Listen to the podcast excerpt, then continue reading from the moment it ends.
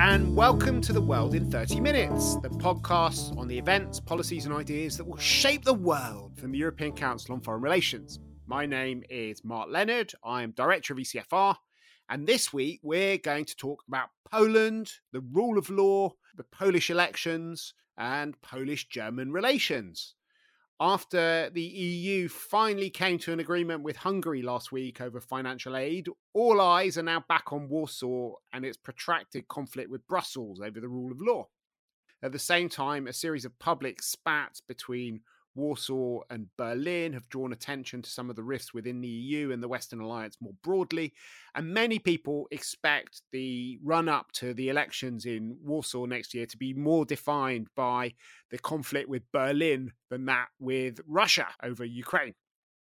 I am thrilled to be joined by an all star cast to help us make sense of the situation on the rule of law in Berlin, how the war in Ukraine has affected Polish politics, what it means for its relationship with neighbours, the EU, and also to, to understand why Poland has decided to open this second front with Germany at the moment. I'm just back from Warsaw myself, as is my first guest, uh, Jana Puglierin, who's the head of the Berlin office and a senior policy fellow. But to help us all make sense of all these things is our permanent Warsaw resident, Piotr Buras, who's the head of ECFR's office there and also a senior policy fellow at ECFR. Thank you very much for joining. Piotr, why don't we start with this spat about the rule of law? You know, it hasn't been in the news so much recently because Hungary uh, has been making the headlines, but now it's right back in the center of things. But can you tell us about what's going on there and maybe put it in this sort of wider political context in Poland? Yes, thank you, Mark. And uh, let me start with a very brief overview of what has happened um, in this conflict over the rule of law between Warsaw and Brussels over the last few months. Uh, because what is at stake from the Warsaw perspective is not just or not only the future of the Polish rule of law based order, but also the EU funds and the European Commission and the EU Council approved of the Polish National Recovery Plan. This is a plan which is the the basis for the release of billions of euro from the EU Recovery Fund. 36 billion of euro are at stake from the Polish perspective. But this money has not been released yet because Poland has not complied with uh, so-called milestones, uh, which are many conditions for the release of this money, but the most important ones are related to the rule of law and, and the judicial reform. And it has been a protracted conflict over this. The Polish government passed a law in uh, in June and, and hoped that would be enough, but it was not enough.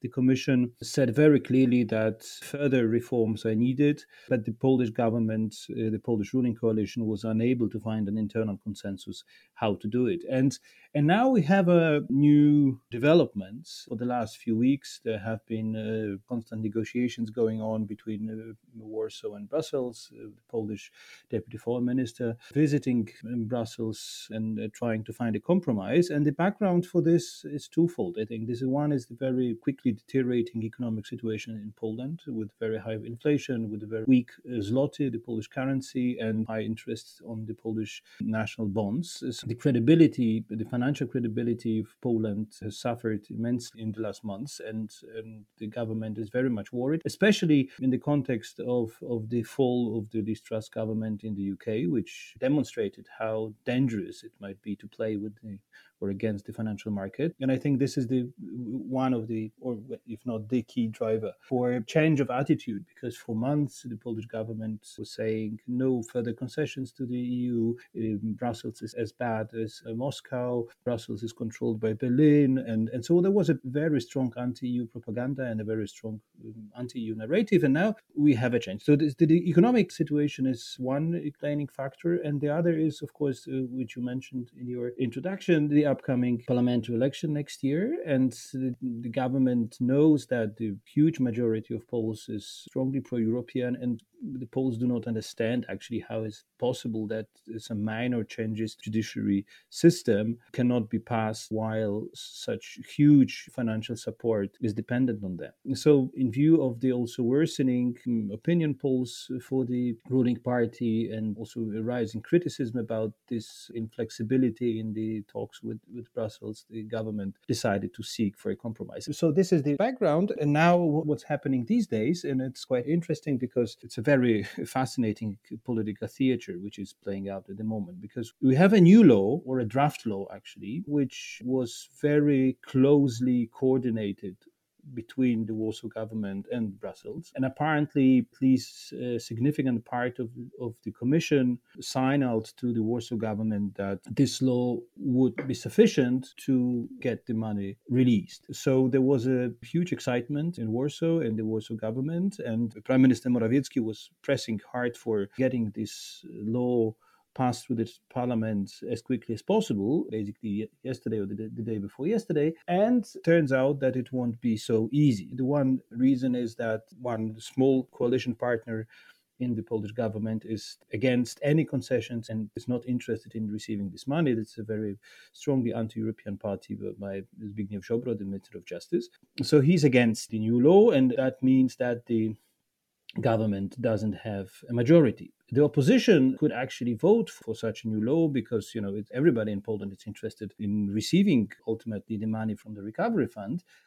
But this new law is 90% of constitutional lawyers claim unconstitutional. It clearly violates the Polish constitution, so the opposition hesitates to support it. But what is even more interesting and more important is that President Duda who needs to sign off the law so that it can enter into force, indicated that he wouldn't do it because for completely different reasons eh, he believes that the, the law undermines his own position in the judiciary system. So the law was supposed to be processed in the, in the parliament but it was uh, the idea was dropped after president duda said that he would be against this law and would uh, actually indicated that it, he would veto it. So now it seemed as if we were very, very close to a deal, to a compromise, but now it seems as if it was much more complicated and the outcome of the whole story is, is still completely open.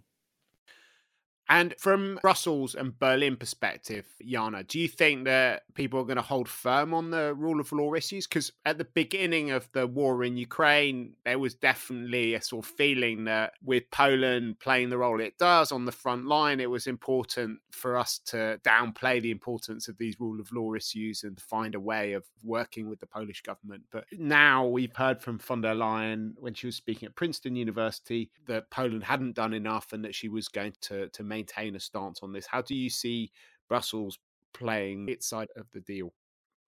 Actually, I think that the Commission has been standing quite firm this time. And also, when I look at the position that Berlin has taken, I think they are really trying to uphold a strong position and to make sure that no further violation of the rule of law is accepted. That is my impression. I have talked to some Hungarian diplomats before basically the decision was taken that Piotr uh, talked about, and they were quite bold and confident that this time basically the other European countries would again try to appease Hungary and to water it all down. And I think that has not happened. And we have seen the contrary. And because of that, and because that was seen as quite successful dealing with Hungary, I don't see that this position is going to change vis a vis Poland. But maybe I'm too optimistic. Okay. Um, how did people feel about Poland blocking all this money to Ukraine in order to advance its agenda? It seems kind of almost as weird as not accepting Patriot missiles from Germany.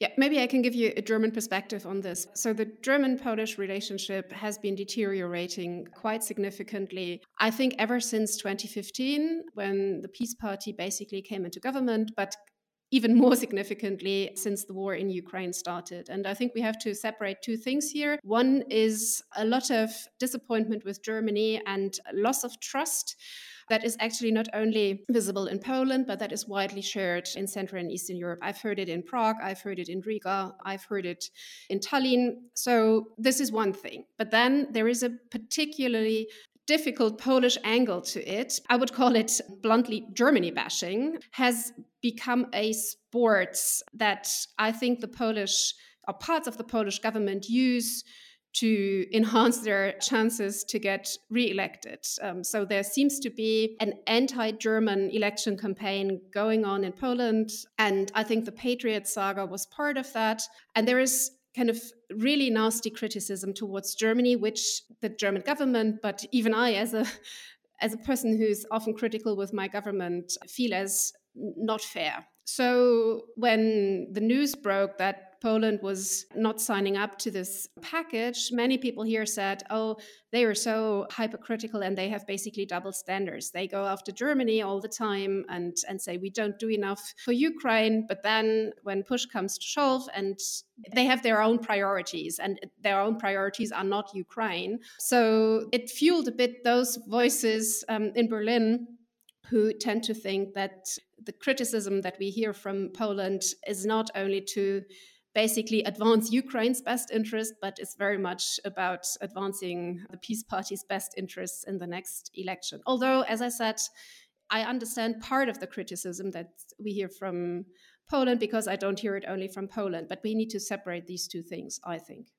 Piotr, very few people have spent as much time thinking about Polish German relations as you, you, having lived for a long time in, in Germany, but also being a kind of interlocutor and student of, of all of these different political disputes that we've had over many years. Can you talk a bit more about how you see this relationship developing? It is kind of extraordinary that with a war in Ukraine going on, the Polish government should be looking back to the Second World War and asking for reparations at the moment. How do you explain that? How much resonance does the Germany bashing that Jana talked about have with the Polish public?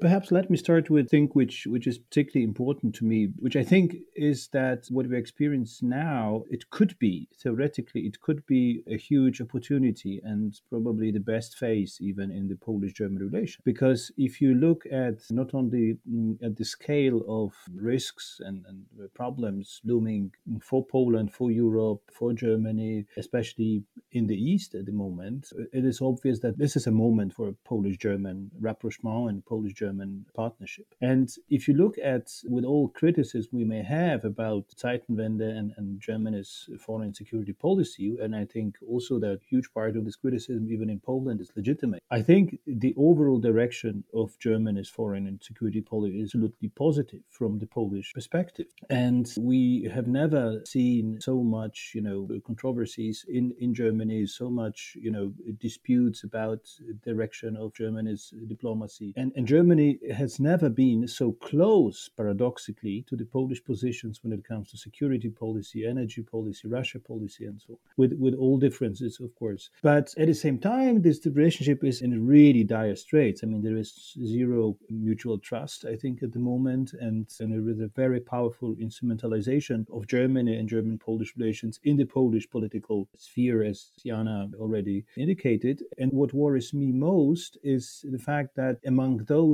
rather few people, to be very honest, who really care about Polish German relations in Berlin, there is a widening perception, a broadening perception that nothing can be done. That this is, you know, that, that the people who, who could push for a reorientation of Germany's, especially Eastern policy, away from the Russia first approach to Central and Eastern Europe first approach, they feel more and more kind of disappointed, isolated, and not vindicated, basically, because even if they try, like Annalena Baerbock visiting Warsaw on the National Day of Germany on the 3rd of October and trying to send a positive message, they encounter, you know, interlocutors who hand the reparations port over to them.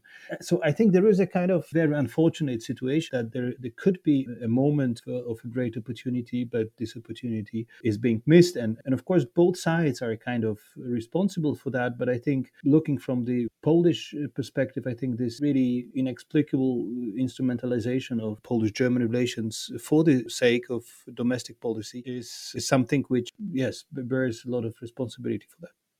So I'd like to go more into that, but I don't think it's at all inexplicable if we look at the Polish electoral landscape. And maybe it's worth just getting you to explain that a bit more clearly to people. So we're expecting elections next year. The economy is not doing great, 18% inflation at the moment. The Law and Justice Party has lost support in the polls. There is a lot of support for, for the opposition. And you have an increasingly polarized country. We've been doing polling for a long time. And Poland looks more like the United States of America than many other European countries, in that you have red states and blue states, or the equivalent thereof, and seems to be very little interplay between these different blocks with people changing sides. But you've got a, a very clearly polarized geographical map. Can you sort of maybe both make some predictions about what's going to happen in the elections, but put the German dispute into that domestic political context? Yeah, I mean, yeah, perhaps right that it is less inexplicable than than I suggested because, but it is surprising, at least at the first glance, to see you know Germany playing such a prominent role in this domestic political debate, while Germany is not so controversial as a topic in in a wider political uh, public opinion. But I think the explanation for that is what you referred to is the polarization of the Polish mm, society and the political space. Because if you observe the political political moves of the political parties in Poland, you need to keep one thing in mind that this campaign, like many others in the past, will be first and foremost about the mobilization of your own electorate and not about trying to convince part of the voters of the other side. And here is where Germany comes in. So basically, if you if you look at this anti-German campaign in electoral terms, you, you come to the conclusion that the target group of this campaign is not the you know broad Polish society or the, the center of the Polish society, which is rather ambivalent about Germany or even have positive opinions about Germany, but rather some fringe electorate, which is extremely important for the ruling party. And even if, if these are two, three, four percentage points, they might prove to be decisive when it comes to the outcome of the election. This is why it is so important to, first of all, uh, make sure that these people vote for the ruling party, and secondly, that they go to vote. And this is why this uh, campaign needs to be very emotional, needs to uh, be polarizing. And this is, you know, the background for Germany bashing coming from the government side. But when it comes to the uh, prospects for the election, I think this is still very open. I think I, if I would bet today, I would say the opposition will win this election. But we need to remember this is still one year to go, and a lot of things can happen. Everything depends basically on whether the energy mm, situation this winter will be as dramatic as, as some people predict, or whether the government manages to get control of it. We will need to look at at the EU funds and whether they come to Poland. If it happens, uh, it will be a major success for the ruling party and will help it a lot. So we are heading for a very, I think, nasty political campaign and and very uh, difficult politically period of time in Poland. But I think, unlike in Hungary, in Poland, chances for the opposition to win are really uh, very high. And there hasn't been any opinion poll in the last months which would indicate that the ruling party could regain the parliamentary majority. So this is, uh, at least from the uh, perspective of the liberals in Poland, there is a reason for hope, but there is also a reason for really considerable efforts to to make it happen. So the current thing, according to what you've been writing, is about a third of the public support the the Law and Justice Party, a little bit less the Civic Coalition, and then you've got another sort of three or four parties that are likely to get in who could make the difference on either sides. And there's still big debate about whether the opposition has a single united list or whether they have two lists or three lists or even more. We're running out of time. And one of the things I'm really keen to get you to explain, Piotr, because you were so fascinating about it when we were talking earlier, is the effect of the war and particularly refugees on Polish society. But before we do that, Jana, you just spent a few days in Warsaw talking to lots of people about foreign policy and the war in Ukraine to what extent do you think it's going to be possible for us to compartmentalize these kind of domestic issues and the, the rule of law issues from the war in Ukraine and the geopolitical cooperation which uh, is going to be necessary for us to succeed on Ukraine? I think there will be certainly spillover effects, and we see this already with the package that uh, was supposed to be approved in Brussels. Kind of that is what the Poles actually constantly complain about that we mix rule of law questions with kind of questions of support uh, for Ukraine. But I think a, s- a certain compartmentalization needs to happen and has happened since the war started. I want to comment quickly on what Piotr has said because the Polish German relationship is very, very important, I think, uh, to the German government, this one and every previous government. So Piotr is right. I think there is a lot of frustration in Berlin and this idea that we don't have a partner to work with as long as this election campaign is ongoing. But still, at the other hand, there's also a strong sentiment that this is too urgent now, not only when it comes to Ukraine, but also when it comes to the bilateral relationship. So I think Berlin will keep making offers to the Polish government. And you've seen this actually with the Patriot example. So I think uh, one of the reasons why it was put forward the way it was by Christine Lambrecht in the media was to make it not easy for the Poles to basically ignore it. So I think the Germans wanted it out there and thought it was too good an offer to reject. I think they didn't count on uh, getting it back as, yeah, the idea to please send the Patriots to Ukraine. I mean, in the end, now the Patriots are going to be stationed in Poland. So it shows that it was actually a good idea and a successful initiative by the Germans because now German soldiers will be stationed in Poland, and I think that will do a lot of good to the Polish German relationship. Sentiment here is that after the election, it must get better and it will get better regardless of who wins because even a PiS government will be more ready to work with the Germans again. And then I think sentiment here is that you cannot avoid Germany. I mean, you cannot compartmentalize Germany away. Germany is a giant, and you need to have a working relationship somehow uh, with Germany. And what is of priority right now, I think, is that we continue to have ideas about what we could do together in case that there is a more cooperative government in, in Warsaw, so that the Germans are ready to have all these initiatives that Piotr talked about that we can have in theory also to support Ukraine and where we can work together. So the war in Ukraine has totally transformed Europe. I think if anyone's been transformed Poland more than than anyone else. And Piotr, you've been incredibly articulate about explaining some of the changes. One of the most visible ones are the two and a half million Ukrainians who live in Poland at the moment. And you've even talked about how Ukraine's becoming a binational country with 8% of the population born outside of Ukraine, which is a, a huge change for a country that was characterized above all else over the last couple of decades by emigration rather than immigration. Can you talk a bit more about how the war, in particular the refugees, are changing the nature of Polish society and what you think the long term consequences of that might be? Yeah, thank you. I think, you know, it is indeed a, a major development in, in many ways. This influx of, of Ukrainian refugees, I mean, of course, Ukrainian immigration did not start with the war. Started with the last war in, in 2014. Yes, we had 1 million of Ukrainian guest workers basically living in Poland before the war, but then there was a huge wave uh, of Ukrainian refugees, and there were, at some point there were even three millions of uh, Ukrainians in, in Poland, or even more, perhaps. At the moment, they are altogether two 0.5 million probably. And this is this is significant because you know as you said i mean poland was a country of emigration. Now we are becoming or have become in the last years a country of immigration. It was a little bit under the radar of even the polish public opinion but we already had some guest workers from asian countries from africa and of course the numbers were not very high but still we, we need immigrants because of the shortages on the on the labor market. But of course the immigration of ukrainians it's a different nature because they are war refugees. But I think this is quite incredible. You know, in big cities in, in Warsaw, you hear Ukrainian, Russian language every day, everywhere. But it's not just, you know, a matter of uh, naive multiculturalism.